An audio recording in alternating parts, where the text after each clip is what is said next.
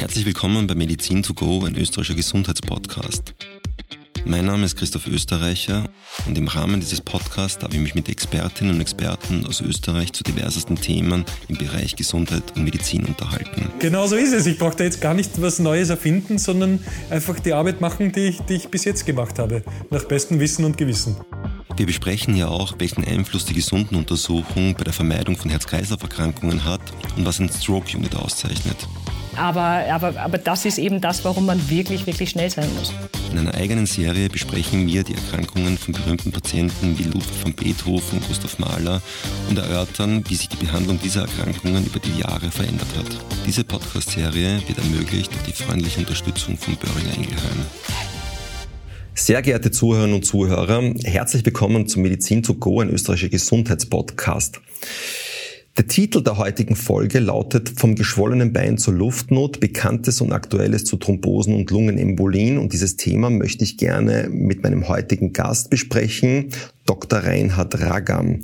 Dr. Raggam ist Facharzt für Innere Medizin und auch Facharzt für medizinische und chemische Labordiagnostik. Er ist Vorstandsmitglied der Österreichischen Gesellschaft für Internistische Angiologie und an der Klinischen Abteilung für Angiologie an der MedUni Graz tätig. Sein wissenschaftlicher und klinischer Schwerpunkt liegt im Bereich Gerinnung und Thromboseforschung und aus diesem Grund freue ich mich sehr, dass sich Dr. Raggam heute Zeit genommen hat, um dieses Thema mit mir zu besprechen. Professor Raggam ist uns virtuell zugeschaltet, also auch an dieser Stelle der Hinweis, weil Sie Unterschiede in der Tonspur hören. Es liegt daran, dass wir uns virtuell unterhalten miteinander. Lieber Reinhard, herzlich willkommen. Vielen herzlichen Dank für die netten Worte zur Einleitung und ich freue mich sehr auf dieses kommende Gespräch. Danke vielmals. Den Titel, wie wir den gewählt haben, der lautet ja vom geschwollenen Bein zur Luftnot. Warum kann es oder wie kann es dazu kommen, dass eigentlich ein geschwollenes Bein, was eigentlich unterschiedlichste Ursachen haben kann, von einem Bienenstich bis alles mögliche andere auch, ja, wie kann es da zur Luftatemnot kommen? Ich habe mir das auch überlegt bei der Auswahl des Titels eben, dass das so klassisch ist, die Präsentationsform unserer Patientinnen und Patienten, wenn sie in die Notaufnahme kommen, wenn sie in die Ambulanzen kommen. Oft beginnt es mit einem geschwollenen Bein und zusätzlich, wenn man dann genauer hineinfragt, dann kommt auch gleich einmal die Luftnot als Symptom zur Sprache. Und dann ist es eigentlich sehr naheliegend, dass man die entsprechenden diagnostischen Schritte einleitet. Aber zur Frage per se. Ein geschwollenes Bein, natürlich kann das eine Ursache sein für eine Beinvenenthrombose, eine tiefe Beinvenenthrombose, die sich gebildet hat aus verschiedenen Gründen, Risikosituationen oder auch Risikofaktoren, die da zusammengespielt haben für die Bildung einer solchen Thrombose. Und wenn sich dann eine Thrombose, also ein Blutgerinnsel aus dem Venenstrom losreißt, sich auf die Reise begibt Richtung Lunge, dann verstopft es dort vor Ort natürlich auch Lungengefäße und die Sauerstoffversorgung im Körper kann dann dadurch, also der Gasaustausch kann dann dadurch nicht mehr richtig erfolgen und es kommt dann typischerweise bei einer erhöhten Anstrengung auch zu einer Luftnot, auch zu einem gewissen Schmerz oder Stechen im Bereich des Thorax, also der Lungengegend.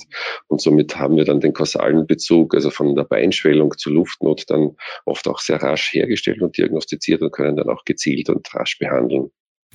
Also im Endeffekt das Leitsymptom Atemnot, der also als Notzustand wahrgenommen wird von den Patienten, der sie dann eigentlich auch in die Klinik treibt, hat dann eigentlich, kann ja auch unterschiedlichste Ursachen haben, aber eine Ursache eben, die jetzt auch im Zentrum dieser Folge stehen soll, ist eben diese tiefe Beinvenenthrombose. Und das ist ja schon erklärt, das ist ein Gerinnsel, das sich eben loslösen kann und dann eben auch ein größeres Gefäß in der Lungenstrombahn blockieren kann und damit im Endeffekt mit dem Sauerstoffaustausch in der Lunge interferiert.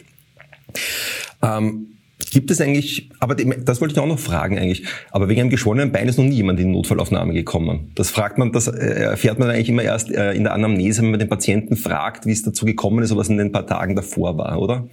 Genau, also das ist ganz typisch. Also wir haben ja gewisse Scoring-Systeme, klinische Scoring-Systeme. Einer davon der sogenannte Well-Score oder der Geneva-Score. Da ist es natürlich auch dabei, wenn man in Richtung Atemnot abklärt, ist es auch dabei, gab es eine Immobilisation oder Risikosituation. Und dann geht man natürlich darauf ein, ob auch ein geschwollenes Bein stattgehabt hat, irgendwo eine Verletzung oder ein Trauma und ob das Bein geschwollen war.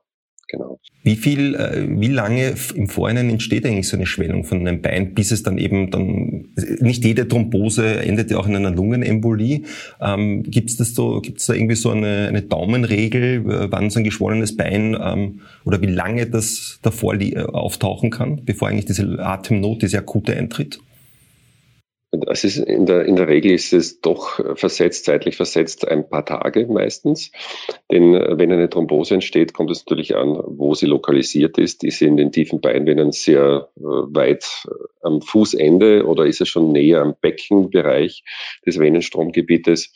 Und dementsprechend ist auch die Gefahr der Lokalisation verbunden damit, dass sich ein Blutgerinnsel dann auf den Weg macht. Also auch die Größe des Blutgerinnsels ist ausschlaggebend. Und wenn eine Thrombose sich quasi losreißt in einem großen Blutleiter, wie zum Beispiel einem Beckenvenengefäß, dann kann das schon eine sehr große Blutgerinnselmasse sein, die dann akut eigentlich ein sehr großes Lungengefäß, also ein zentrales Lungengefäß verstopft. Und dann ist oft auch der Beginn der Beinschwellung bis hin zur Luftnot jetzt nicht so lange. Also das ist durchschnittlich 2 bis 7 Tage oft der Fall. Aber kann man eigentlich sagen, dass es so ein geschwollenes Bein gibt, wo man dann sagt, okay, das sollte man sich lieber abklären lassen, weil da besteht auch die Gefahr, dass es sich wirklich um eine tiefe Beinvenenthrombose handelt. Also mit anderen Worten, gibt es Risikofaktoren, wenn die gemeinsam vorliegen mit einem geschwollenen Bein, wo dann irgendwie, ich würde nicht sagen Feuer am Dach ist, aber wo man zur Vorsicht mahnen würde aus ärztlicher Sicht? Abklärungswürdig ist immer eine plötzlich aufgetretene Schwellung, also eine einseitige Schwellung eines Beines, ein Wadendruckschmerz, der vorher nicht bestanden hat. Und wenn es zusätzlich auch noch zu einer Überwärmung kommt, zu einer Rötung des Beines, dann ist natürlich Vorsicht geboten und sollte unmittelbar eine Ärztin, ein Arzt aufgesucht werden, um das weiter abzuklären. Zusätzlich noch, wenn klassische Risikosituationen vergesellschaftet waren, wie eine Immobilisationssituation nach einer Ruhigstellung des Beines, nach einer Operation, auch wenn eine längere Reisetätigkeit stattgefunden hat, sprich eine lange Autoreise über viele, viele Stunden. Gerade jetzt in der Sommerzeit steht man oft stundenlang im Stau, an der Grenze, Wartezeiten. Das können auch kurze, kilometermäßige Strecken gewesen sein, aber aufgrund der Stausituation oder Grenzwartesituation kann dann eine eigentlich relativ wenigstündige Reise zu einer sehr, sehr vielstündigen Reise werden. Die Hitze kommt dazu, wenig getrunken. Und schon hat man dann eigentlich klassische Risikofaktoren zu einer Risikosituation auch noch vergesellschaftet. Und wenn man dann am nächsten Tag ein geschwollenes Bein hat, sollte man das auf alle Fälle abklären lassen. Also die Alarmsignale sind eigentlich geschwollenes Bein, eine Hitze und, was hast du noch gesagt, oder das dritte jetzt? Habe ich jetzt was vergessen? Verwärmung des Beines, eine schmerzhafte Schwellung, die einseitig auftritt. Genau. Okay, also auch typischerweise einseitig. Ja. Typischerweise einseitig, ja. Das heißt aber, also Immobilisation ist natürlich ein ganz wichtiger Grund. Also im Krankenhaus ist es ja auch so, wenn Leute da immobilisiert sind, also bewegungsunfähig sind, weil sie zum Beispiel einen schweren Eingriff gehabt haben, einen operativen und dann auch das Bett hüten müssen oder wenn sie ein gebrochenes Bein haben mit verordneter Bettruhe, dann würde man ja auch therapeutisch antikoagulieren dagegen. Also Immobilisation ist sicher ein ganz wichtiges Thema. Schwangerschaft hast du auch schon angesprochen, oder? Irre ich mich? Willst du jetzt überhören? Ja. Schwangerschaft ist natürlich auch eine Risikosituation. Also in der Schwangerschaft per se ist das Thromboserisiko um das 2- bis 4-fache erhöht im Vergleich zur Normalbevölkerung. Und das kommt dadurch zustande, dass natürlich ein viel größeres Blutvolumen sich aufbaut und eine viel größere Zirkulation stattfinden muss im Kreislaufsystem. Und zusätzlich kommt es dann mit Zunahme des Volumens des Kindes im Bauchraum, im Unterbauchraum, auch zu einer gewissen Kompression. Also das heißt, das Kind drückt ja auch auf diese weichen Venenblutleiter dann drauf, auf diese großen im Beckenvenensystem.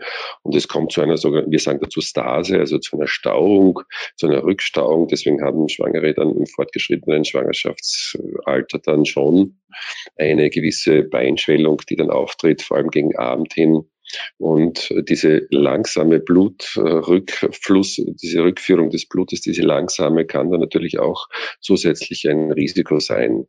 Können Schwangere auch ganz bewusst etwas tun, um dem vorzubeugen?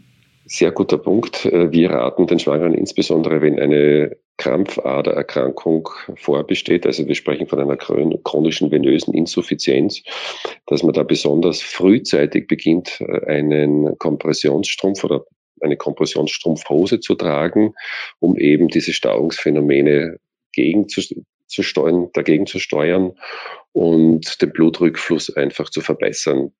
Bewegung ist natürlich immer gut, also Stehen und Sitzen ist schlecht. Gehen und Beine hochlagern ist natürlich gut für den Blutrückfluss, wenn die Muskelpumpe aktiviert wird.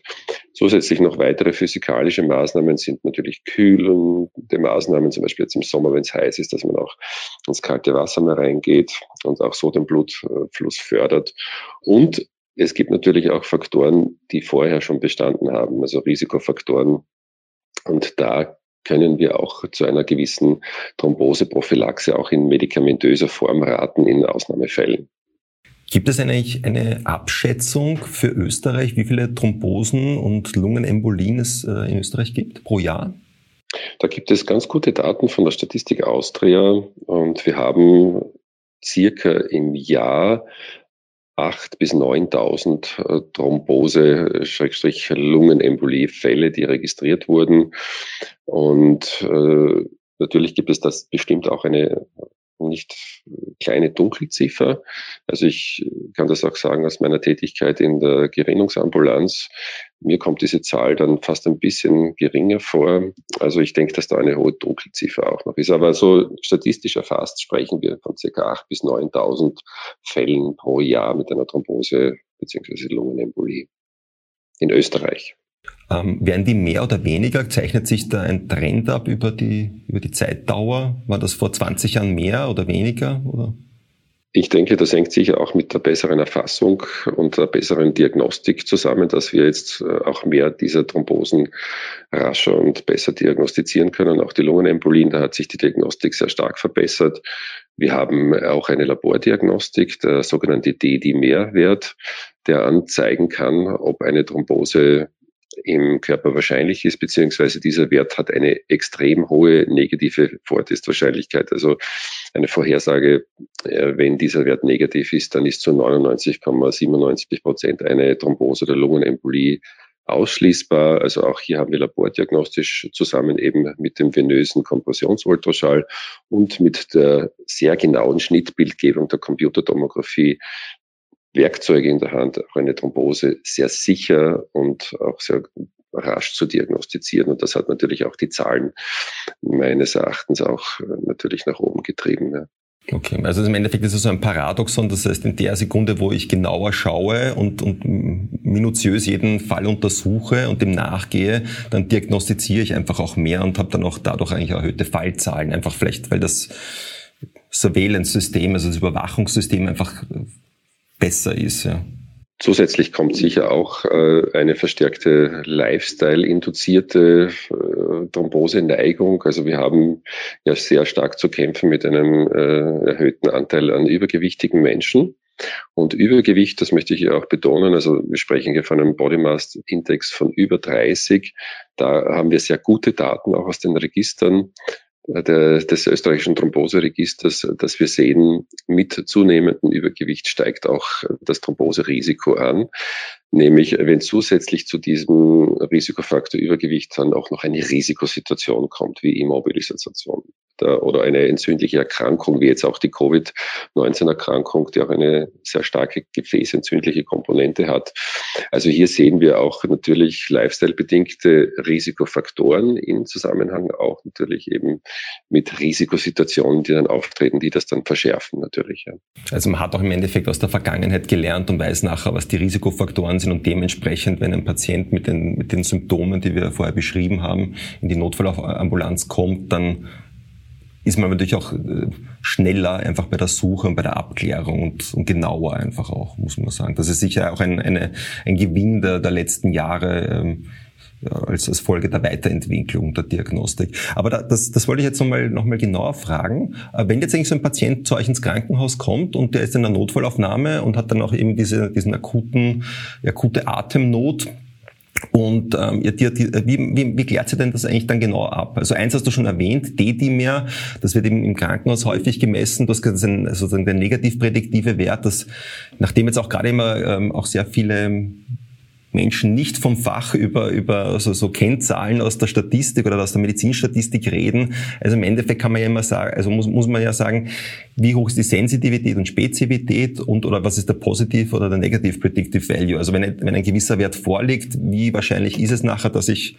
auch wirklich dann diese Erkrankung habe oder nicht? Und meistens probiert man das entweder mit einem oder aus einer Kombination von mehreren Parametern zu machen. Und das heißt im Endeffekt, wie du gesagt hast, es ist einen hohen negativen prädiktiven Wert. Das heißt, wenn es erhöht ist, heißt es nicht, dass es automatisch eine Thrombose ist. Aber wenn es erniedrigt ist oder unter dem Normbereich oder innerhalb des Normbereichs ist, des Schwellenbereichs ist, dann kann ich eigentlich ausschließen, dass der Patient eine Thrombose hat. Also es gibt im Endeffekt keine Thrombose mit, keine Abwesenheit von Thrombose mit hohem Wert. Habe ich das jetzt richtig gesagt? Genau, das kann man sehr gut so stehen lassen auch, weil wir haben ein klares Vorgehen, also wie eine Checkliste, also wie ein Pilot muss man das vorstellen oder Pilotin, die jetzt in ein Flugzeug steigt und bevor man startet, checkt man dann einfach wirklich systematisch durch, ob der Patient tatsächlich eine Thrombose haben kann oder eine Lungenembolie haben kann. Und es beginnt eben mit der klinischen Vortestwahrscheinlichkeit, also man fragt die Symptome ab und erhält einen klinischen Score. Wenn der klinische Score, also diese Punkte, die man abfragt, patientenspezifische Punkte abfragt, schon so hoch sind, dass die Wahrscheinlichkeit einer Lungenembolie schon oder einer Thrombose schon gegeben sind, dann verzichtet man per se gleich auf den Blutwert, sondern geht dann gleich den nächsten diagnostischen Schritt. Im Fall einer Thromboseabklärung wäre das der farbkodierte duplexsonographische Befund, den man erhebt. Das möchte ich hier auch noch erwähnen. Also dieser Kompressionsultraschall hat in der Regel, also das ist der Goldstandard, das hat in der Regel diese Phlebographie, also die mittels Kontrastmittel durchgeführte röntgenologische Darstellung des Venensystems zur Abklärung einer Thrombose völlig ersetzt. Das war auch sehr oft sehr schmerzhaft, Kontrastmittel in eine Beinvene spritzen, auch sehr aufwendig teilweise und die Aussagekraft war in vielen Situationen auch sehr limitiert, vor allem bei Patienten mit Krampfadern. Also wie gesagt, Goldstandard ist in der Abklärung der venösen Thrombose eine Kompressionsultraschalluntersuchung. Das ist sehr einfach durchführbar, es ist schmerzlos in der Regel und führt unmittelbar rasch zu einem Ergebnis.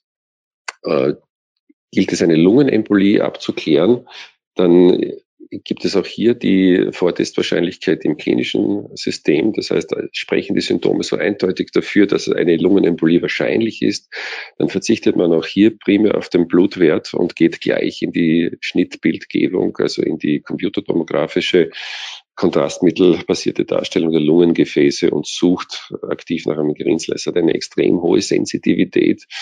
Das heißt, wenn man hier kein Blutgerinnsel findet, beziehungsweise wenn man eins findet, dann hat man eine Lungenembolie sicher diagnostiziert, beziehungsweise auch sicher ausgeschlossen.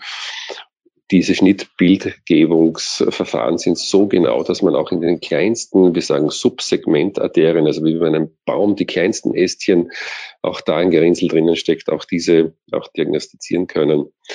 Und sollte diese klinische Vortestwahrscheinlichkeit sehr unsicher sein, also das heißt, es können auch viele andere Ursachen für die Beschwerden sein, für die Beinschwellung oder für die Luftnot, dann schalten wir einen D-Dimer-Test vor. Und dieser D-Dimer-Test, wie du gesagt hast, hat eine extrem hohe negative Vortestaussagekraft. Und ist dieser unter diesem Schwellenwert, dann können wir zu 99,97% eine Thrombose oder Lungenembolie ausschließen. Ist dieser positiv, dieser Wert, dann kommt dann die bildgebende Diagnostik erst ins Spiel. Und damit wir das jetzt nicht falsch gesagt haben, es gibt eigentlich im Endeffekt keine Thrombose oder Embolie mit einem normalen D-Dimer. So ist es. Aber es gibt ein erhöhtes D-Dimer mit anderen, also aufgrund von anderen Ursachen. So. Exakt, genau. Und vielleicht auch, weil du gerade ja erwähnt hast, klinische Scores, ja, da könnte man sich ja auch fragen, na, warum macht man das eigentlich, wenn man einen Test hat und so weiter. als Erklärung vielleicht doch mal für die Zuhörer, das hat ja auch einen guten Grund, warum man die in der im klinischen Alltag ja etabliert hat, ja, weil da möchte man ja nicht warten, bis ein Blut abgenommen wird, bis man ein CT bekommt, das kostet ja auch Geld, das ist dann auch wieder Strahlenbelastung, die man ja auch nicht unbedingt in Anspruch nehmen muss, wenn es nicht notwendig ist. Also da kommt ja einiges zusammen und aufgrund dessen hat man sich im Endeffekt ja eigentlich so ganz Schritt bei Schritt herangetastet und im Endeffekt vergibt man da immer wieder Punkte für gewisse Symptome oder Konstellationen eben. Ich nehme mal an, ich weiß jetzt nicht den Test, den du jetzt angesprochen hast, oder den Scoring-System. Der Well-Score zum Beispiel, der fragt auch ab, ob eine Tumorerkrankung vorliegt, ja? Weil wir wissen ja, Tumorerkrankungen haben ein sehr hohes Risiko für die Ausbildung von Thrombosen und Lungenembolien. Also das ist sehr sinnvoll, diesen klinischen Score vorher abzufragen. Das geht innerhalb von 1 bis 2 Minuten. Und schon hat man eine sehr gute Einschätzung des Patienten oder der Patientin jetzt dann erfasst und man macht dann eine gezielte Diagnostik. Das soll ja auch das große Ziel sein, Patienten zielgerichtet und exakt abzuklären, unnötige Tests zu vermeiden, unnötige Zeit zu verbrauchen und verstreichen zu lassen, weil diese Diagnose soll auch rasch und sichergestellt werden, um auch effizient therapieren zu können. Also die spucken im Endeffekt einen Zahlenwert dann aus und der Zahlenwert korrespondiert zu einer Wahrscheinlichkeit, dass eine gewisse Erkrankung oder eine gewisse Erkrankung vorliegt. Und wenn sozusagen im Wickelwackel wäre und man sich nicht sicher wäre, dann würde man ja sozusagen weitergehen. Das hat sich über die Jahrzehnte ja etabliert und das ist ein ganz wichtiges Tool, ja, im klinischen Alltag. Nicht nur bei euch. Unverzichtbar international etabliert und auch validiert, also prospektiv in vielen Studien auch validiert, dieses Scoring-System. Ja. Mhm. Werden eigentlich auch Thrombosen und Lungenembolien häufiger mit dem Alter? Absolut. Also man kann sehr schön sehen, ab dem 50. Lebensjahr geht die Kurve doch dann deutlich nach oben. Also die Inzidenz steigt natürlich dann auch mit dem Alter. Okay, also vielleicht auch ein Grund, warum man immer mehr diagnostiziert, weil wir ja auch immer älter werden. Ja, dank dafür. Immer älter, richtig, ja. Mhm. Okay, und wie schaut das denn eigentlich jetzt aus, wenn du jetzt einen Patienten jetzt diagnostiziert hast in der Notfallaufnahme und dann sagst, ja, das ist ganz klar, da brauchen wir gar keine Bildgebung, wir haben jetzt eine akute Lungenembolie. Was macht man da mit dem? Wie schaut das jetzt aktuell aus? Also wenn das eine akute Lungenembolie ist, natürlich ist immer der Versuch, dass man eine Diagnostik zur Verfügung hat. Das heißt, dass man auch weiß, mit was man es zu tun hat, also eine CT-Schnittbildgebung macht und schaut, wie ist das Ausmaß der Lungenembolie. Und man kann ja nicht nur die Lungengefäße beurteilen mit dieser Schnittbildgebung, sondern man sieht auch, ob das Herz durch die Verstopfung der Lungenarterien mit dem Blutgerinnsel auch belastet ist. Wir sprechen vor allem von einer Rechtsherzbelastung, da das rechte Herz ja verantwortlich ist, das sauerstoffarme Blut, das aus dem Körper zurückfließt, in die Lungen zu pumpen, um es wieder mit Sauerstoff anzureichern. Und das rechte Herz ist es nicht gewöhnt, gegen hohe Widerstände zu pumpen. Diese hohen Widerstände treten aber durch diese Verstopfung der Lungenarterien durch die Blutgerinnsel auf. Und das geht kurz gut, aber sollte das länger vonnöten sein, dass das rechte Herz so stark gegen diesen Widerstand anpumpen muss, dann kommt es rasch zu einer Erschöpfung und zu einem Herz-Kreislauf-Versagen. Und somit ist wirklich Eile geboten. Und sollte es nicht mehr möglich sein, eine Schnittbildgebung durchzuführen, die klinische Wahrscheinlichkeit aber so hoch sein, dass hier eine Lungenembolie dahinter steckt, dann muss eine sofort blutgerinnselauflösende Therapie gestartet werden. Also da wartet man gar nicht lang, weil das Herz-Kreislauf-System des Patienten ist gefährdet, akut. Das ist ein absoluter Notfall, der auch, wenn nicht rasch reagiert wird, auch eine sehr hohe Sterblichkeit hat. Gibt es irgendwie so ein Zeitintervall oder so, wo man sagt, okay, das muss dann innerhalb von 3 Stunden, 6 Stunden, 12 Stunden behandelt werden? Also du hast gesagt auch, ihr erklärt das noch einmal oder ihr sichert das ja nachher dann auch nochmal diagnostisch ab, einfach auch zu wissen, wie groß das ist. Das Gerinnsel, das jetzt in die Lungenstrombahn eingeschwemmt worden ist, das wird ja vielleicht auch die Therapie beeinflussen. Was macht ihr da oder wie schaut das dann aus? Wenn der Patient oder die Patientin bereits schockiert in der Notaufnahme ankommt und wir wissen, das geht sich einfach nicht aus, aufgrund der Instabilität diese Patientin, diesen Patienten ins CT zu legen, dann ist es auch oft so, dass wir einen Schallkopf haben, also einen Ultraschallkopf haben, vom Herzultraschallgerät, den kurz draufhalten und uns innerhalb von Sekunden blitzartig ein Bild machen können, ob das rechte Herz belastet ist, ob das Herz belastet ist. Und da gibt es gewisse Zeichen im Ultraschall, die schon stark darauf hinweisen können, dass da eine Lungenembolie im Gange ist. Und dann geben wir wirklich, also noch in der Notaufnahme, eine hochauflösende, blutverdünnende Therapie. Eine sogenannte Rescue-Lyse starten wir dann. Unter Umständen kann es notwendig sein, auch den Brustkorb zu eröffnen, herzchirurgisch einzusteigen, eine sogenannte Trenn-Delenburg-Operation und das Gerinnsel einfach rauszureißen. In den allerseltensten Fällen ist das notwendig und zielführend auch. Das passiert aber alle 5 Jahre vielleicht einmal oder zweimal. Also es ist selten, man braucht keine Angst haben, dass wenn ich jetzt ein geschwollenes Bein habe, dass ich dann gleich mit einer Öffnung des Brustkorbs. Und wie gesagt, wenn es sich noch ausgeht, die Kreislaufinstabilität nicht jetzt lebensbedrohlich ist, dann streben wir immer eine bildgebende Diagnostik an. Denn wie du gesagt hast, es ist schon gut zu wissen, mit welchem Feind man es zu tun hat. Natürlich, die Therapie muss unverzüglich gestartet werden. Und wir können dann aber, wenn der Kreislauf stabil bleibt, auf eine so eine hochauflösende, also eine Lysetherapie verzichten und starten einmal mit einer konventionellen Blutverdünnung. Du hast ja auch schon erwähnt, dass die große Gefahr bei der Lungenembolie ist ja nicht nur die Atemnot, die ja sehr belastend ist und Angst vermittelt den Patienten, sondern ja auch die Überanstrengung des rechten Herzens, einfach weil dasselbe Blutvolumen ja noch immer durch das Blutgefäßsystem durch muss und je größer das Gefäß ist, das verstopft ist, desto mehr Druck muss das Herz eigentlich aufbauen, um das über die restlichen Gefäße in die Lunge reinzupumpen, und da kann es natürlich sehr leicht zu einer Erschöpfung kommen, das sieht man ja auch im EKG und so. Und weil du gesagt hast, das ist so hochauflösend, dass die Computertomographie bis zur 2. Ordnung der Gefäße, wie groß ist denn dann so die kleinste Thrombose, die ihr sehen könnt? Also Millimeter, das sind wirklich also vom Durchmesser wenige Millimeter des Gefäßes. Also man kann sich einen großen Baum vorstellen, vom Stamm die Aufzweigung in die Hauptstämme und dann weiter in die Äste bis in den Segmenten sämtlicher Lungengewebsabschnitte hinaus, bis an den Randbezirken sprießen dann diese kleinen Lungenarterien, und die sind dann wirklich nur 1 bis 2 Millimeter, und sogar die Auflösung ist so hoch, auch diese Verstopfungen dort zu sehen. Wahrscheinlich passieren solche kleinsten Verstopfungen in diesen Randgefäßen, also so kleinste subsegmentale Lungenembolien im gesunden Körper tagtäglich. Und man kriegt es gar nicht mit, weil einfach das Gerinnungssystem das immer wieder inhibiert und ausgleicht. Genau. Das liegt in der Natur des Blutgerinnungssystems. Also Blutgerinnsel bilden und auflösen ist ein ständiger Prozess in unserem Körper. Und wenn das eben in diesen kleinsten Seitenästchen passiert, da hat es überhaupt keine klinische Relevanz. Das haben wir früher auch gar nicht gesehen und auf keinen Fall behandelt. Also da ist ein bisschen so die Expertenmeinung, ob, wenn man das zufällig entdeckt, ob das tatsächlich behandlungswürdig ist. Wenn es natürlich entdeckt wird bei einem Patienten, der gerade eine Krebsbehandlung bekommt und im Rahmen der Abklärung beziehungsweise der Staging-Untersuchung, wie wir sagen, zufällig dort ein Gerinnsel in diesen kleinsten Gefäßen entdeckt wird, dann hat es natürlich einen anderen Stellenwert und ist natürlich therapiebedürftig aufgrund des hohen Risikos, auch in größeren Gefäßen Thromboembolien zu bilden, ein anderer, als wie wenn das im Rahmen einer anderen Untersuchung zufällig entdeckt wird.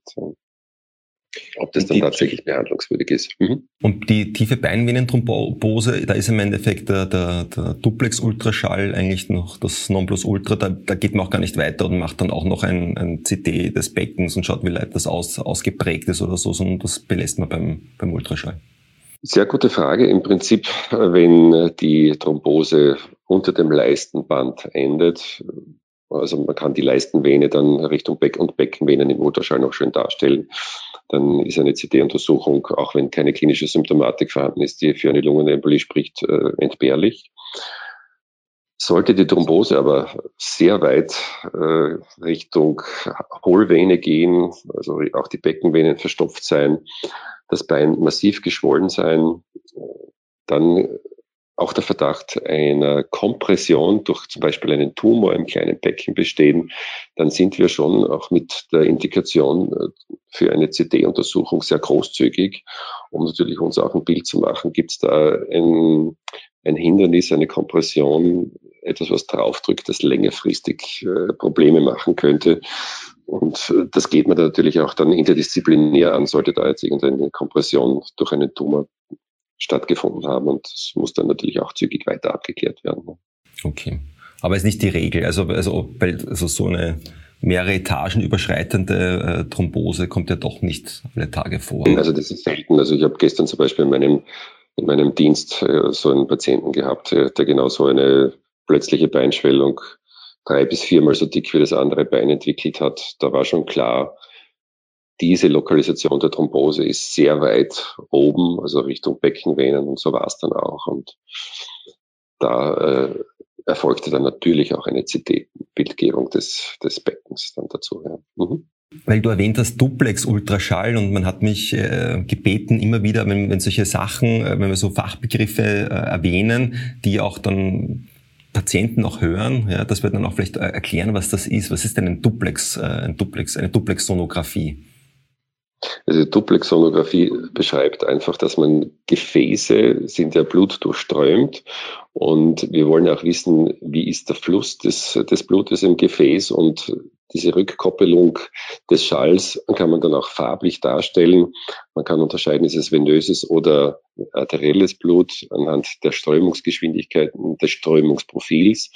Und wir können dann auch ganz gezielt Klappenfunktionen der Venen messen, ob die Venenklappen dicht sind oder sehr durchlässig sind. Also es gibt uns auch einen funktionellen Hinweis über das Gefäßsystem. Ganz einfach erklärt. Okay, das ist im Endeffekt ein Ultraschall, wo ich fließende Flüssigkeit nachweisen kann, und man kennt das ja auch von der Echokardiok, also vom Ultraschall des Herzens. Da sieht man ja auch immer dann das wird dann auch teilweise so akustisch dargestellt, die Strömungsgeschwindigkeiten, da sieht man auch immer so Amplituden, also wo dann am meisten Blut weiterfließt. Also das sind diese bunten Bilder, die man dann im Ultraschallgerät umschalten kann, ne? Genau, und man kann auch sehr gut Engstellen festmachen, also Stenosen oder Engstellen, wie wir es bezeichnen im Gefäßsystem, können wir dadurch auch graduieren.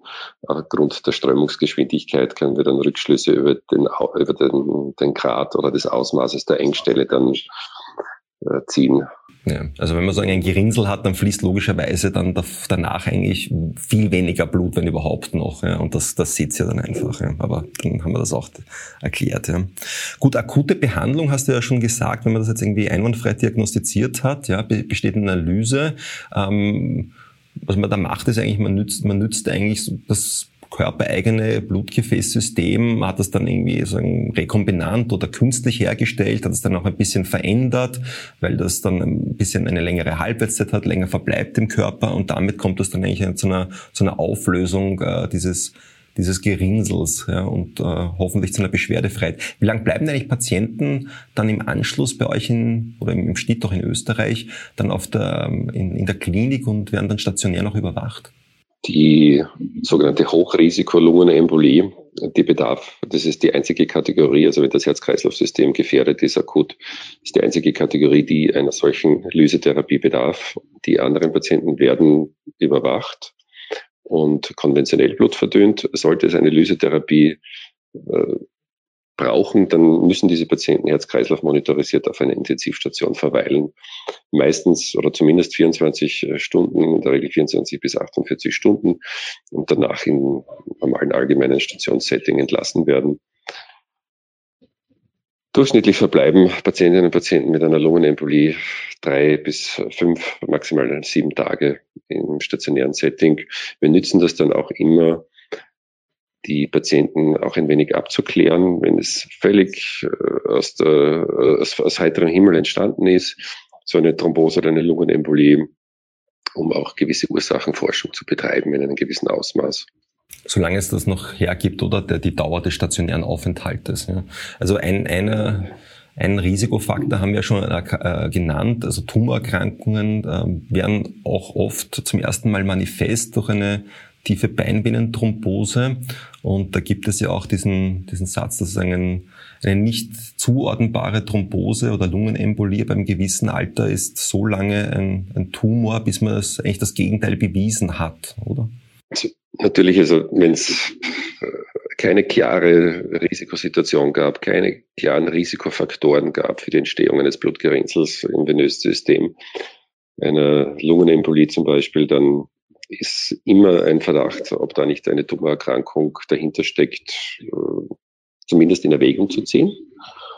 Und da gibt es ganz gute Empfehlungen und Abklärungsschritte, die man machen sollte. Patienten, Patientinnen über dem 50. Lebensjahr weisen wir dann sehr klar darauf hin, die klassische Vorsorgeuntersuchungen, also Krebsvorsorgeuntersuchungen durchführen zu lassen. Für die Männer ist es natürlich der Urologe, die Urologin, die mal aufzusuchen sind, dann eine Darmspiegelung im Rahmen der klassischen Darmkrebsvorsorgeuntersuchung durchführen zu lassen.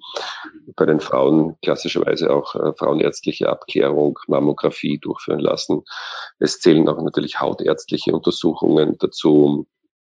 Und ja, also hämatologisch suchen wir natürlich auch gewissermaßen auch nach Erkrankungen, die hier eine Rolle spielen können, eine Paraproteinämie, zum Beispiel, also wenn sich zum Beispiel irgendein Eiweißstoff oder im Knochenmark eine Missbildung anbahnt, dann kann das auch zum Beispiel eine Thrombose verursachen. Das sind einfache labordiagnostische Tests, die dann aber erst in der Folge dann auch im niedergelassenen Bereich gut abgeklärt werden können. Das bedingt nicht unbedingt einen stationären Aufenthalt.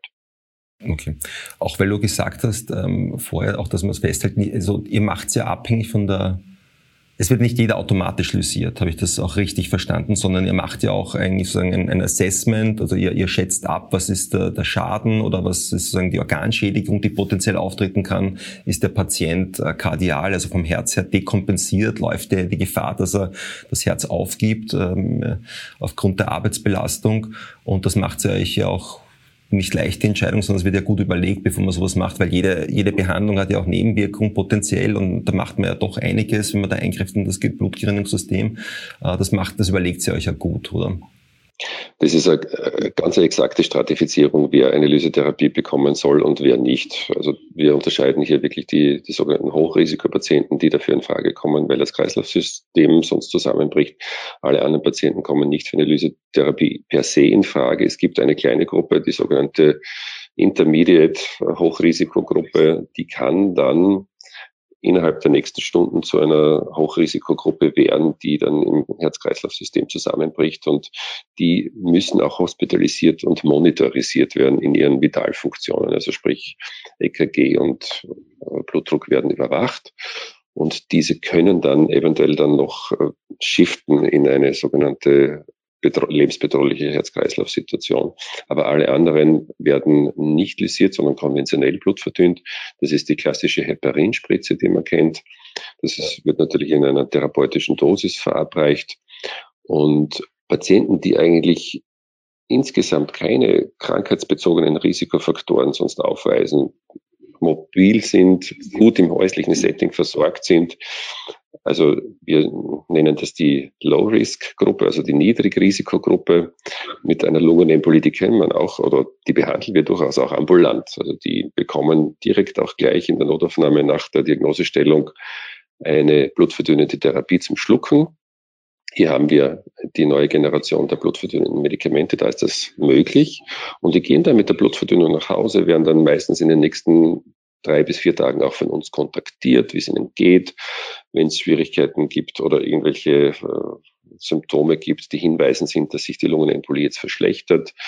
Dann werden sie natürlich auch ganz großzügig einbestellt in die Ambulanz, ins Spital, um nachzuschauen, ob da nicht etwas zusätzlich aufgetreten ist, was behandlungswürdig ist.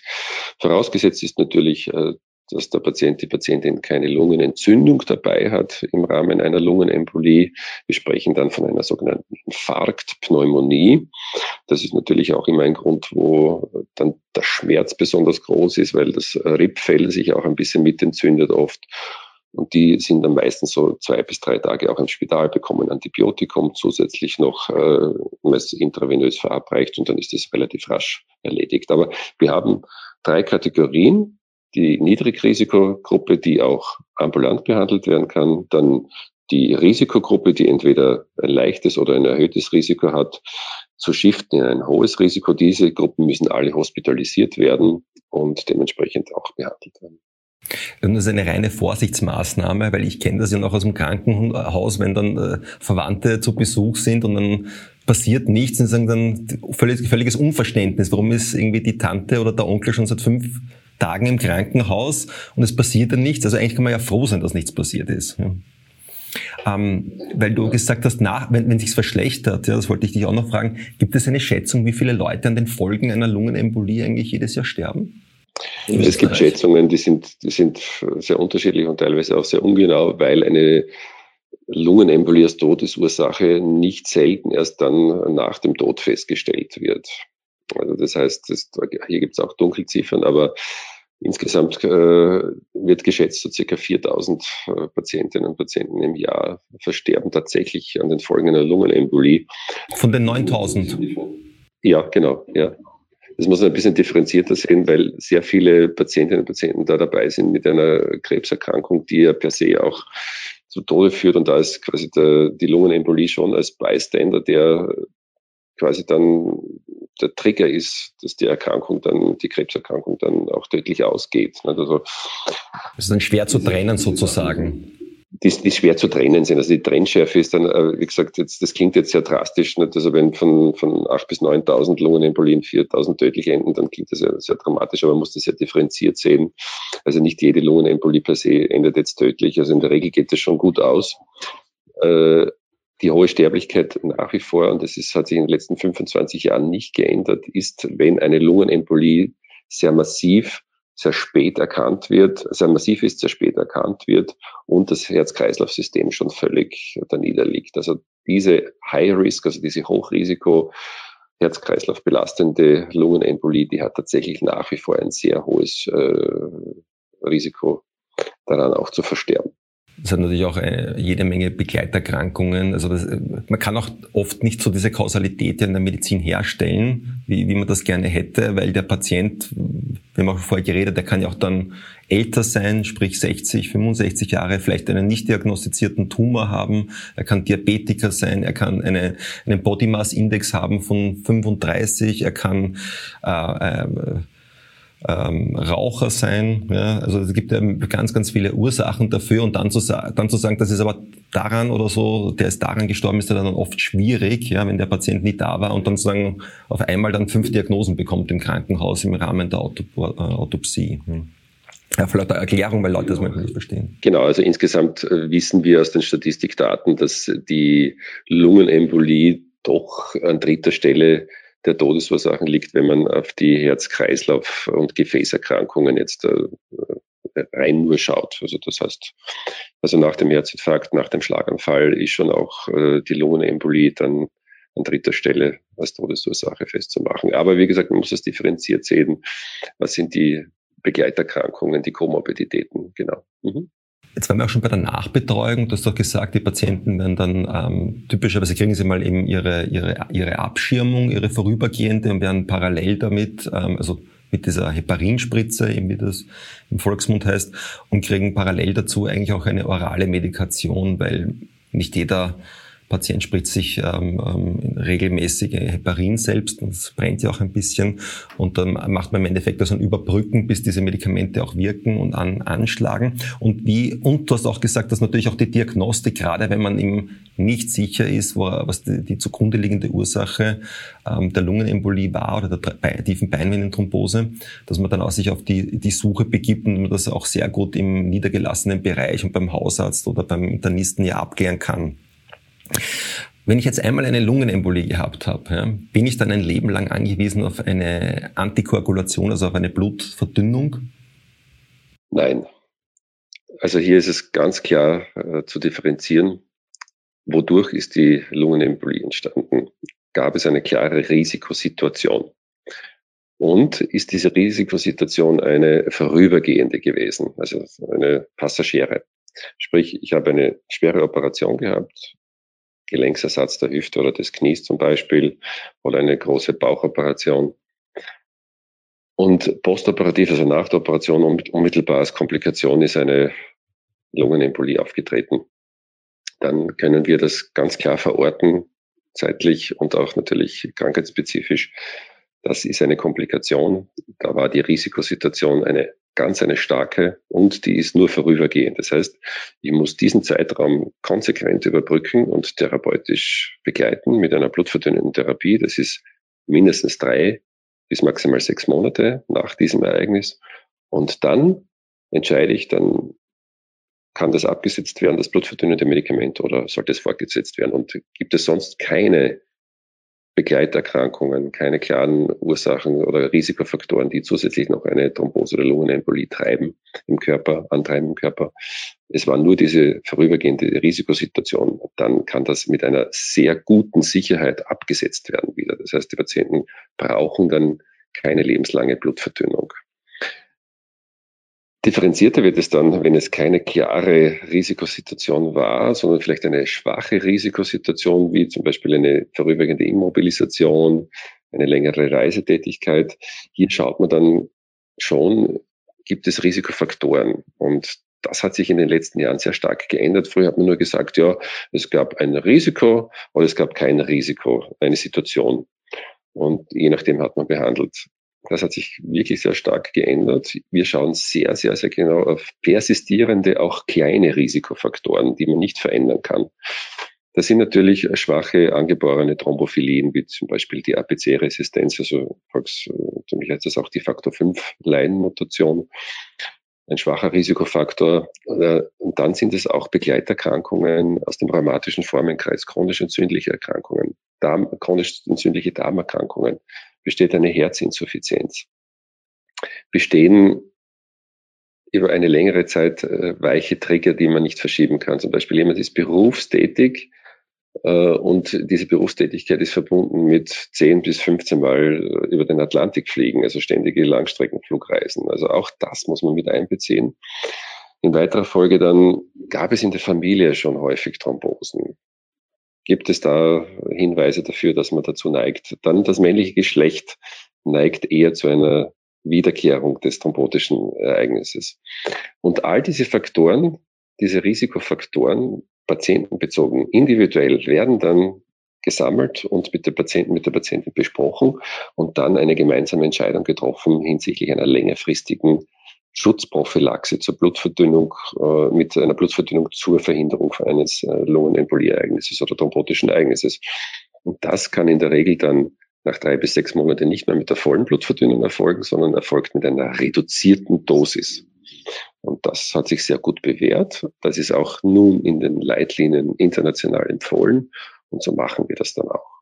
Also ihr macht euch die Entscheidung nicht leicht, zu sagen, so, jemand bekommt ein Leben lang eine Blutverdünnung. Das ist nicht so, dass das so, naja, ihr habt nicht Besseres zu tun oder wollt es nicht besser machen oder seid zu voll drüber nachzudenken, sondern ihr macht euch die Entscheidung sehr, sehr schwer, bevor ihr das jemandem, einem Patienten auch zumutet.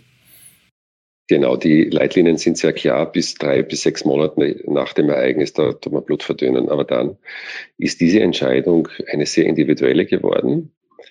Eine sehr dem Patienten, der Patientin zugeschneiderte Entscheidung, die immer gemeinsam getroffen werden muss in Absprache. Wie steht man als Patient, als Patientin zu einer blutverdünnenden Therapie? Wie schaut die Alltagssituation aus? Ist jemand sehr sportlich mit riskanten Sportarten, Mountainbiken, Downhill zum Beispiel oder Paragleiter? Sind Spitzensportler, die Wettkampfsport betreiben? Also hier muss man dann natürlich sehr viel Gespräche führen und auch hineinhören, wie ist denn die alltägliche Situation des Patienten, der Patientin halt, und darauf müssen wir natürlich sehr viel Rücksicht nehmen und können auch Gott sei Dank sehr gut eingehen darauf. Das erlauben uns die neuen blutverdünnenden Medikamente. Kurzer Rückblick: bis vor gut 10, 11 Jahren hatten wir nur das gute alte Makuma. Das kennt man, glaube ich, auch sehr gut in der Bevölkerung. Und das hat man 3 bis 6 Monate gegeben. Und dann hat man aber sehr, sehr großzügig diese blutverdünnende Therapie auch wieder beendet. Warum? Es gab natürlich viele Umstände, die das erschwert haben, diese blutverdünnende Therapie sicher und sehr konsequent durchzuführen. Nämlich, es gab Einfluss mit dem Medikament auf die Ernährung. Man musste alle 4 bis 6 Wochen einen Blutwert testen lassen beim Hausarzt, ob die Blutverdünnung wohl in diesem Zielbereich eingestellt ist. Man musste ständig adaptieren, die Dosis anpassen. Kam es zu Operationen, musste die Therapie unterbrochen werden und überbrückt werden mit den Heparinspritzen. Hier gab es Probleme bei der Wiedereinleitung. Bis das wieder gepasst hat, kann das oft Monate dauern. Und wir hatten ein jährlich spontanes Hirnblutungsrisiko von ca. 1 bis 2%, je nach Altersgruppe. Also man konnte so gut wie möglich nur eingestellt sein. Trotzdem gab es spontane Blutungskomplikationen, schwere Blutungskomplikationen, insbesondere der Hirnblutungen. Und daher hat man geschaut, wirklich nur jenen Patientinnen und Patienten die Blutverdünnung zu belassen, langfristig, bei denen es absolut nicht anders möglich war. Mit den neuen blutverdünnenden Medikationen kam es zu einem absoluten Paradigmenwechsel. Nämlich, wir schauen jetzt ganz genau aufgrund der guten Sicherheitseigenschaften der Medikamente, aufgrund der hohen Convenience. Also man braucht kein Blut mehr testen, man hat eine fixe Dosierung, kommt es zu Operationen, braucht man nicht mehr absetzen und überbrücken, sondern man pausiert einfach nur. Und, also kein Einfluss mit der Ernährung. Und hier kam es zu dem Paradigmenwechsel, dass wir einfach ganz genau schauen müssen, wen lassen wir jetzt von der Blutverdünnung weg. Also das heißt, das Gegenteil ist eingetreten und wir können mit diesen Patienten eine sehr gute individuelle Therapiestrategie auch langfristig besprechen und auch immer wieder in Kontrollen dann reevaluieren. Das ist ein ganz wichtiger Punkt. Also nicht nur die Diagnostik, sondern auch die Therapie hat sich maßgeblich verändert in den letzten 15 bis 20 Jahren. Besonders in den letzten 10 Jahren mit diesen neuen Blutverdünnern, mit diesen neuen Antikoagulantien. Wir bezeichnen es im Fachjargon als NOACs oder DOACs, also direkte orale Antikoagulantien oder nicht Vitamin K-abhängige orale Antikoagulantien. Also im Vergleich zum Makomar kann man die jetzt ja schon abgrenzen, genau. Der Makomar ist natürlich ein hocheffektives Medikament, hat ja auch 50 Jahre lang oder noch länger ja auch seinen Dienst geleistet, aber hatte eigentlich auch dieses Problem, dass es eine sehr enge therapeutische Breite hatte. Also das, was man eigentlich gerne sehen möchte und dann das Auftreten von unerwünschten Nebenwirkungen und das sind ja dann immer bei Blutverdünnungsmedikamenten eigentlich immer Blutungen, die man eigentlich nicht haben möchte. Also beim Rasieren und so, also das ist dann schon problematisch oder dann blaue Flecken, weil man überall so diffus einblutet, wenn man sich irgendwo mal anhaut und dann natürlich sollte man nicht Kopfball spielen in der Champions League, ja, wenn man auf Makomar-Therapie wäre, das wäre dann auch hochgefährlich und diese intrakraniellen Blutungen, also diese Blutungen im Gehirn und im knöchernen Skelett, umgeben vom knöchernen Skelett, sind natürlich extrem gefürchtet gewesen. Und es war natürlich auch extrem mühsam, was ich mich erinnern kann, dass ich habe ja auch im Verwandtenkreis jemanden, der das genommen hat, wie du gesagt hast, man muss einmal im Monat hingehen, ja, und dann, es war wieder mal anders. Da hat man diesen berühmten, misst man einen Wert, den INR-Wert und dann muss einen gewissen Wert erreichen und das war dann nämlich 2,5 und dann plötzlich war es 6, dann war es wieder 1,5 und dann ist es abhängig davon, wie viel Grünzeug ich esse. Also es ist extrem komplex eigentlich, weil es so viele Faktoren hat, die das noch mit beeinflusst haben. Ja, auch noch andere Medikamente, Medikamentenwechselwirkungen. Also da hat man, glaube ich, schon auch einen Vorteil für die Patienten geschaffen. Und dann auch, wie du gesagt hast, dann, wenn man ja voll makomarisiert ist, ist es ja nicht so, dass man dann gerne einen Zahn ziehen lässt beim Hausarzt oder eine Koloskopie macht und dann einen Polypen abtragen lässt oder so. Das sind ja alles dann potenzielle Blutungsrisiken, die dann eben, wie du auch gesagt hast, einfach die Umkehrung verlangt haben, dass man dann wieder den Patienten umstellt. Und das ist eben wieder wahnsinnig mühsam. Also da kann man schon, glaube ich, festhalten, dass da die Entwicklung und die Innovation, die da in den letzten Jahren auf den Markt gekommen ist, ja schon nachhaltig irgendwie das Wohl des Patienten eigentlich verändert hat und auch die Rate an Nebenwirkungen. Genau, also es hat eben eine nebenwirkungsärmere Therapie und die auch viel individueller gestaltbar ist eben. Und es geht dann immer mehr auch Richtung, nach einer gewissen Therapiedauer von 3 bis 6 Monaten, immer mehr auch dann Richtung einer Prophylaxe-Therapie. Also die Patienten sind ja nicht mehr Vollbluter, wie man schon sagt, sondern die sind lediglich so eingestellt, dass sie wirksam geschützt sind vor neuen Thrombosen und Lungenembolien, aber auf der anderen Seite möglichst wenig blutungsgefährdet sind. Ja, finde ich aber beeindruckend, weil das ist eigentlich auch ein Beispiel dafür, wie eigentlich Fortschritt in der Innovation eigentlich zu einer individualisierten Therapie gefunden oder Eingang findet bei einer individualisierten Therapie, ne, für die patientenspezifisch ist. Das war natürlich jetzt auch schon sehr viel Bekanntes und Aktuelles, aber einen Punkt habe ich mir noch notiert, weil ich nämlich weiß, dass du 2 Publikationen zum Thema Embolien oder Thrombosen und Covid-19 publiziert hast, und zwar nicht irgendwo, sondern du hast sie mit deinem Team oder das Team, in dem du auch arbeitest, an der MedUni Graz, hat das in Lancet publiziert. Und ich habe mich das auch vor kurzem jemand gefragt, ich soll auch bitte mal sagen, was das eigentlich ist, wenn wir so ein Journal sagen. Also es gibt immer auch fachspezifisch meistens einmal ein großes amerikanisches Journal und ein großes europäisches Journal. Und ich glaube, ich sage nicht zu viel, wenn ich sage, das Lancet und das New England Journal of Medicine ist ja so der heilige Gral unter den forschenden Medizinern und Klinikern. Und da möchte man irgendwie unbedingt einmal drinnen publizieren. Das ist so das Lebensziel von sehr, sehr vielen Ärzten, die ich kenne. Und du hast das bitte 2-mal geschafft. Und da wollte ich jetzt mal, da gibt es ja niemanden besseren, mit dem ich über Embolien und Covid-19 reden kann als mit dir. Hat uns ja alle beschäftigt, und dann wurde ja jeder zum Impfstoffexperten, und dann, wie ist denn das eigentlich jetzt? Ja? Erklär uns das doch mal, was da aufgetreten ist und was du da eigentlich dokumentieren konntest. Das ist eigentlich toll, weil eigentlich jeder deine Arbeit zitiert, aber keiner weiß, dass es aus Graz ist und von euch. Ja, danke für die Lorbeeren. Natürlich ist das ein Ritterschlag quasi für jeden Mediziner, für jede Medizinerin, wenn man sowas schafft, in der Wissenschaft tätig ist. Aber wie gesagt, was war das Thema? Nämlich die impfassoziierten Thrombosen, also nach einem Vektorimpfstoff, den man appliziert gehabt hat. Also das war damals AstraZeneca-Impfung. Und es konnte sich zeigen, dass ein absolut neues Krankheitsbild in diesem Medizingenre, halt also in dieser Gerinnungsmedizin, dann entdeckt wurde. Und zwar kam es zum Auftreten so meistens 1 Woche bis 2 Wochen nach der ersten Impfung von typischen Leitsymptomen, die wir heute teilweise schon angesprochen haben. Also meistens war das Kopfweh oder Schmerzen im Bereich des Bauches oder des Rückens. Auch eine Beinschwellung oder eine Luftnot konnte das sein. Und dann war der Verdacht, dass da hier auch sich ein Gerinnsel ausgebildet hat. Man hat das bildgebend auch nachgewiesen. Es waren Sinusvenenthrombosen, also die großen Blutleiter auch im Gehirn waren betroffen, im venösen System. Und die zeitliche Abhängigkeit mit der Impfung und dann labordiagnostische Parameter, die wir dann erhoben haben, nämlich die niedrige Blutplättchenzahl, das hohe Dedimer, das wir heute schon angesprochen haben, was ja auch in gewisser Weise auch für eine Gerinnselbildung dann, wenn man es schon diagnostiziert hat, auch bestätigend wirkt. Und dann war noch ein Blutgerinnungsbestandteil, also das Fibrinogen, also das ist quasi so der Mörtel in der Blutgerinnung, wenn man Ziegelmörtel hernimmt, also es ist der Mörtel eigentlich, der das dann festmacht. Die ganzen Blutplättchen miteinander verbindet. Ja. Was eine Blutplättchen dann auch noch bindet und das Gerinnsel dann noch verfestigt. Also diese Komponente war massiv vermindert. Also Ziegel und Mörtel waren quasi im Blutgerinnungssystem stark vermindert.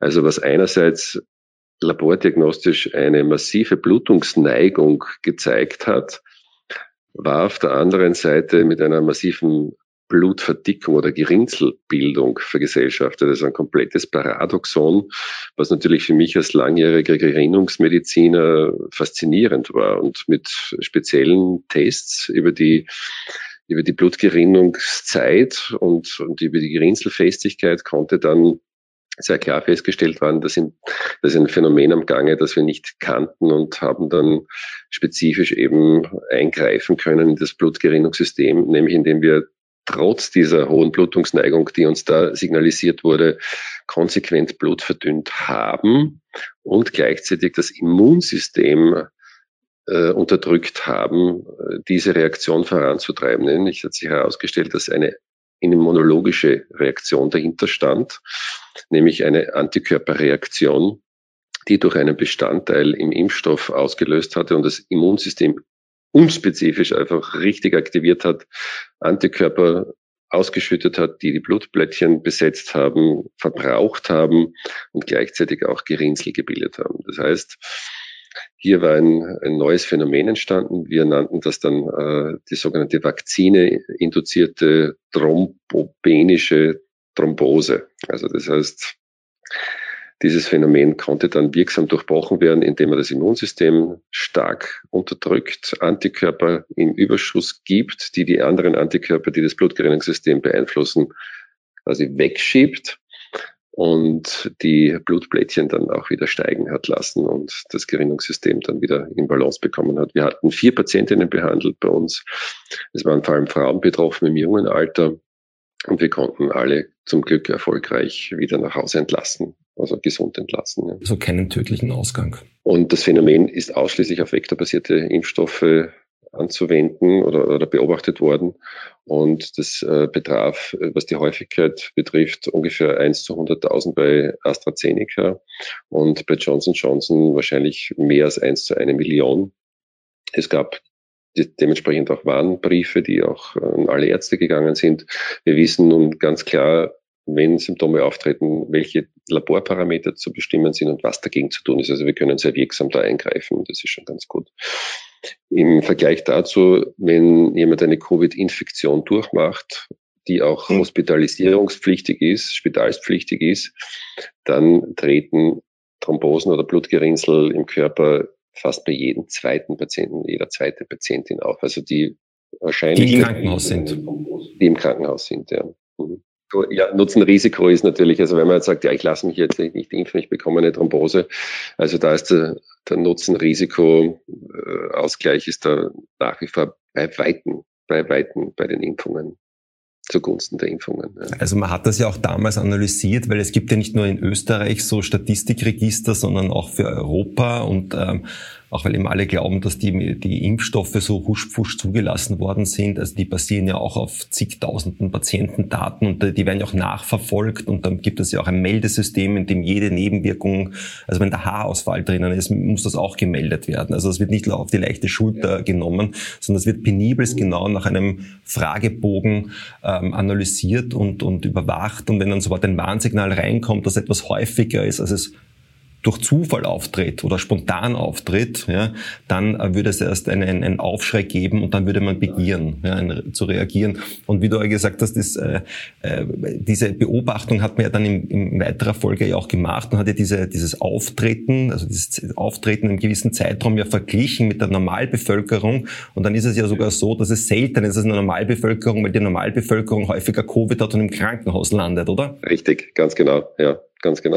Also echt das Dümmste, was es gibt. Weil du das auch angesprochen hast, du bist ja auch ein Pharmakologe, pharmakologischer Experte auch und mit diesen Zulassungsstudien halt. Das ist ein ganz wesentlicher Punkt, vielleicht kann ich das noch ganz kurz erläutern, weil wir jetzt von den blutverdünnenden Medikamenten gesprochen haben. Wir hatten ja jahrzehntelang nur das Makomar und die Zulassungsstudie quasi für das Makomar zur Behandlung der Lungenembolien, das war damals eine Studie im New England Journal of Medicine und da waren, glaube ich, 480 Patienten vergleichend drinnen und führte dann dazu, dass das Makomar der Goldstandard der Blutverdünnung wurde für diese Lungenembolie. Die neuen blutverdünnenden Medikamente, die Zulassungsstudien zu diesen Indikationen zur Therapie der Lungenembolie und Thrombosen. Das waren zigtausende, zehntausende Patientinnen und Patienten für jedes einzelne Medikament, die da dieser Studie durchlaufen sind und untersucht worden sind. Also das hat, auch hier hat sich sehr viel getan. Also eine leichtfertige Zulassung für eine Indikation, das passiert heutzutage eigentlich nicht mehr. Ja, das ist schön, dass du es angesprochen hast. Ich habe da auch mal eine Vorlesung drüber gehalten. Es ist eigentlich sehr interessant, wenn man sich auch anschaut, wie elaboriert eigentlich das klinische Testsystem oder das klinische Studiensystem eigentlich ist, bis etwas zu einer Zulassung kommt. Und man kann das historisch auch ableiten, wie das entstanden ist. Und das ist ja ein guter Beispiel mit dem Makomar, aber ich habe auch mal nachgeschaut, eines der häufigsten Antibiotika, das gerne bei Kindern verwendet wird für Mittelohrentzündung, das basiert auf nicht einmal 40 Kindern. Ja? Also damit würde heute nichts eine Zulassung bekommen.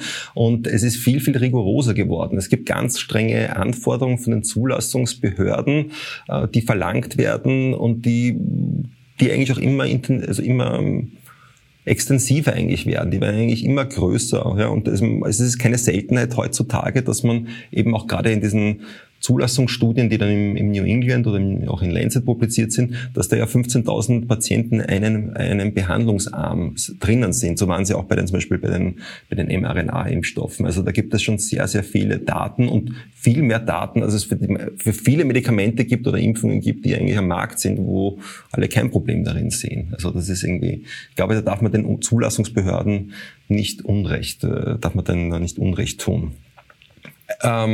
Das heißt, was wäre denn jetzt sozusagen dein Fazit aus dieser ganzen Covid- und Embolie-Hysterie, die da uns ja doch monatelang begleitet hat, und plötzlich war ja jeder Impfstoffexperte und Gerinnungsexperte, jeder hat gewusst, was eine Sinusvenenthrombose ist, aber nicht in welchem Teil des Körpers die Sinusvenen sind und so. Ja.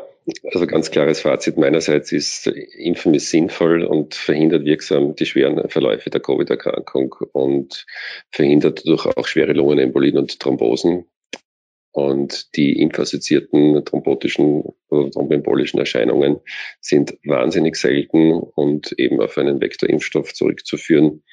Und wenn es Symptome gibt, ganz klar sofort abklären lassen. Wir machen das. Ich mache auch sehr viele telefonische Beratungen, Impfanfragen, nicht zögerlich sein, anzurufen oder einen wirklich vor Ort zu fragen, wo Expertise besteht, und dann zügig abklären lassen mit einem Blutbild. Die Hausärzte sind ganz gut aufgestellt mittlerweile, die wissen über dieses Phänomen Bescheid, über dieses sehr seltene, und können mit einer einfachen Blutabnahme dann schon weitere Schritte einleiten und zu einem Zentrum zuweisen, aber insgesamt Ball flach halten in dieser Richtung. Ja.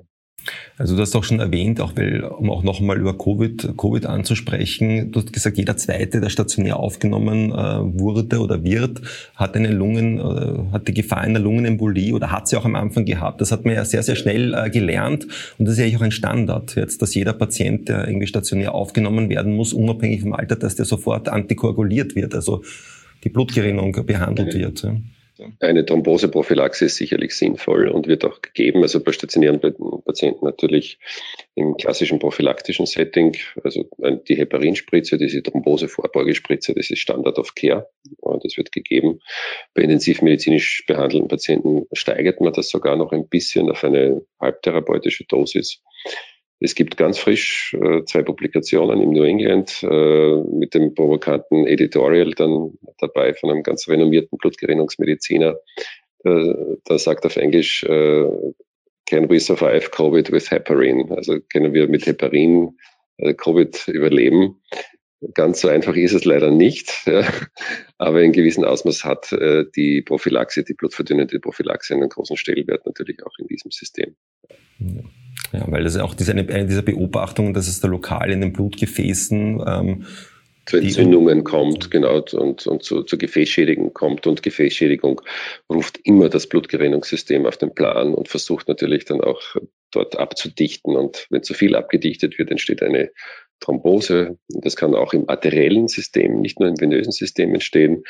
Und die arterielle Blutversorgung ist besonders kritisch. Da kann es innerhalb von kürzester Zeit zu einer Minderversorgung des Gewebes, des Muskelgewebes mit Sauerstoff kommen. Und das kann auch, also ein Patient letzte Woche bei mir zur Kontrolle in der Gerinnungsambulanz nach einer schwersten Covid-Infektion, lang auf der Intensivstation beatmet gewesen. Der hat leider aufgrund einer arteriellen Embolie seinen Unterschenkel verloren. Also der kam mit einer Unterschenkelthrombose dann, mit einer Unterschenkelprothese dann zu mir in die Ambulanz. Also schon abgenommen, schon amputiert. Der war schon abgenommen, genau. Also sollte man vielleicht auch nicht vergessen. Ja? Also wenn Leute sagen, ja, Impfnebenwirkungen sind so selten und so, ja, das ist auch seltene Ereignisse und Komplikationen, die aber vielleicht auch eine lange Konsequenz haben für den Einzelnen. Ja. Aber man kann sich auch aufklären lassen. Deswegen finde ich das auch gut, dass du darauf hingewiesen hast und auch diese Beratung wahrnimmst. Also im Zweifel immer Experten fragen. Ja. Ja. Mhm. So, das habe ich heute mit dir getan. Vielen Dank, dass du dir Zeit genommen hast, ja, auch obwohl du aus dem Nachtdienst gekommen bist. Also du hast ja geschuftet das ganze Wochenende, aber du hast ja trotzdem irgendwie dieses Interview mit mir gemacht. Also vielen, vielen Dank von meiner Seite an dich, dass du dir die Zeit genommen hast und mir da zu den ganzen Fragen, die mich interessiert haben, irgendwie mal Antwort gegeben hast. Ja. Ja, der Dank geht zurück, und es hat sehr viel Spaß gemacht. Es war wirklich toll, einfach mit dir das durchzusprechen halt. Und ich denke, Ein Thema, wo sich sicher noch einiges tun wird. Wir stehen auf der Schwelle zu den Next Generation Anticoagulants. Also das heißt, es gibt eine neue Generation an blutverdünnenden Medikamenten, die vor allem zur Prophylaxe dienen. Und vielleicht unterhalten wir uns in ein paar Jahren ja wieder. Und dann kann ich ja darüber schon auch ein bisschen einen Ausblick. Ich hoffe, wir werden nicht so lange warten. Ich glaube, es gibt auch noch genug andere Themen, die ich gerne mal mit dir besprechen wollen würde. Ja? So, lieber Reinhard, vielen Dank. Danke, Christoph. Danke. Das war die heutige Folge von Medizin2go, ein österreichischer Gesundheitspodcast. Diese Podcast-Serie ist eine Initiative von Boehringer Ingelheim.